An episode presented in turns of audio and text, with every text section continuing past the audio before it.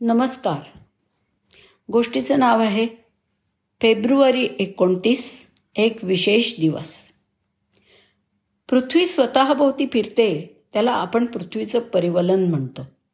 आणि जेव्हा ती स्वतःभोवती फिरत सूर्याभोवती एक फेरी पूर्ण करते तेव्हा त्याला आपण पृथ्वीचं परिभ्रमण असं म्हणतो.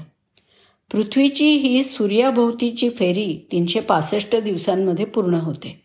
आणि त्याला आपण एक वर्ष असं म्हणतो.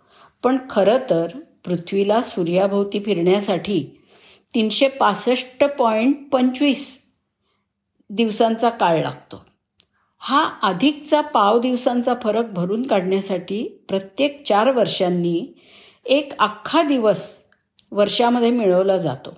त्यामुळे या वर्षाला लीप इयर असं म्हटलं जातं. आपण वापरत असलेल्या ग्रेगरियन दिनदर्शिकेनुसार हा दिवस एकोणतीस फेब्रुवारी लीप इयर डे आहे. म्हणजे वर्षातला हा अतिरिक्त दिवस आहे. एकोणतीस फेब्रुवारीची कल्पना सुचण्याआधी एकाच तारखेचे दोन दिवस असायचे. म्हणजे दोन अठ्ठावीस फेब्रुवारी. त्या काळात माणसं बहुतेक निवांत असावीत. नाहीतर एकाच तारखेच्या दोन दिवसांनी किती घोळ घातले असते.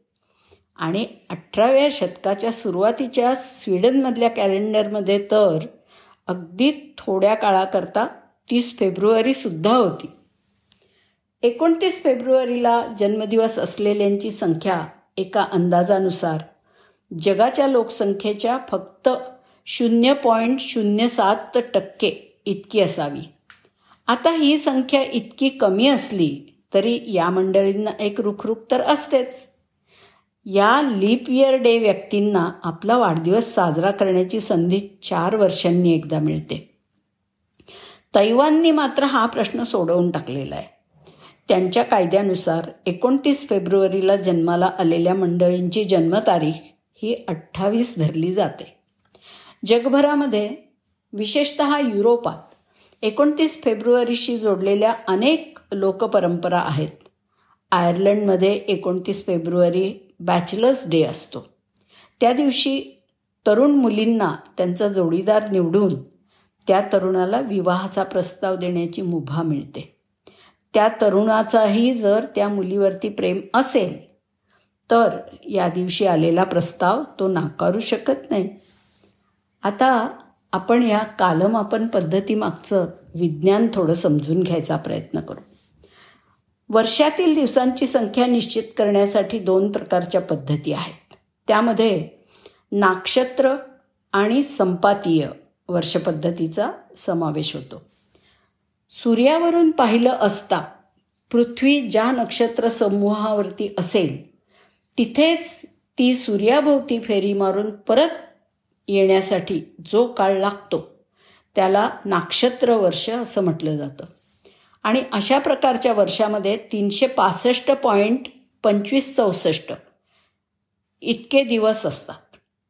तर पृथ्वीवरून पाहिलं असता सूर्य एकदा शरद किंवा वसंत संपात बिंदूपाशी आला की पुन्हा त्याच ठिकाणी येण्यासाठी जो काळ लागतो त्याला संपातीय वर्ष असं म्हणतात. आणि या वर्षामध्ये तीनशे पासष्ट पॉईंट चोवीस बावीस असे दिवस असतात.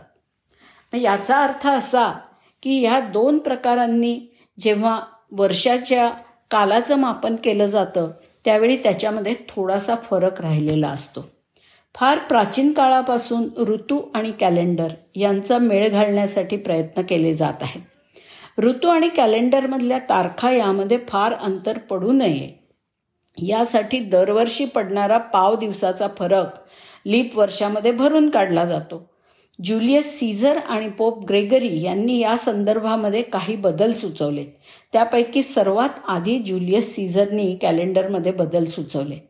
पण मोठा विस्तार असलेल्या रोमन साम्राज्यामध्ये ही व्यवस्था सर्वत्र पाळणं कठीण जायचं. धार्मिक नेते आणि स्थानिक सुभेदार हे कॅलेंडरचे निर्णय आपापल्या मनाप्रमाणे घेत असत.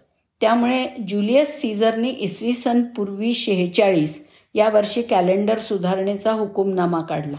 त्याबाबत अलेक्झांड्रियामधल्या एका खगोलशास्त्रज्ञाचा सुद्धा सल्ला घेतला गेला.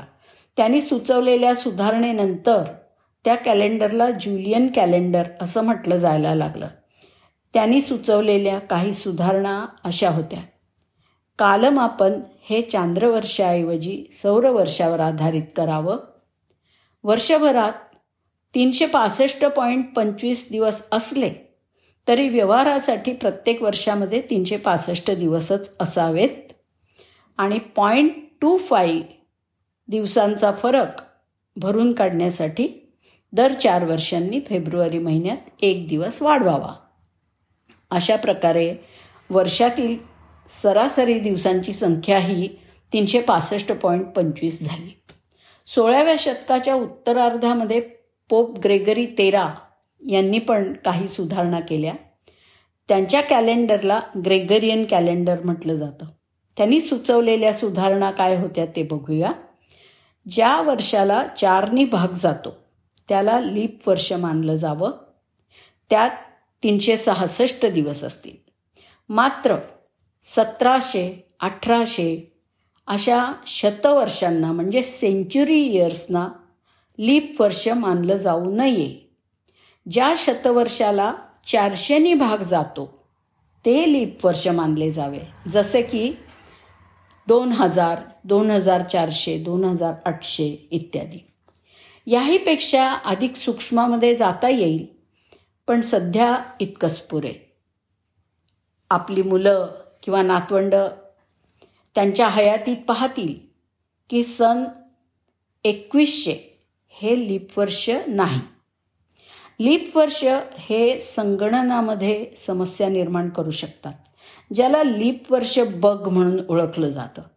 जेव्हा एखादं वर्ष लीप वर्ष म्हणून योग्यरित्या ओळखलं जात नाही किंवा जेव्हा एकोणतीस फेब्रुवारी हे तारखांना स्वीकारणारं किंवा हाताळणारं तर्कशास्त्र योग्यरित्या हाताळलं जात नाही तेव्हा अशा समस्या उद्भवू शकतात. धन्यवाद.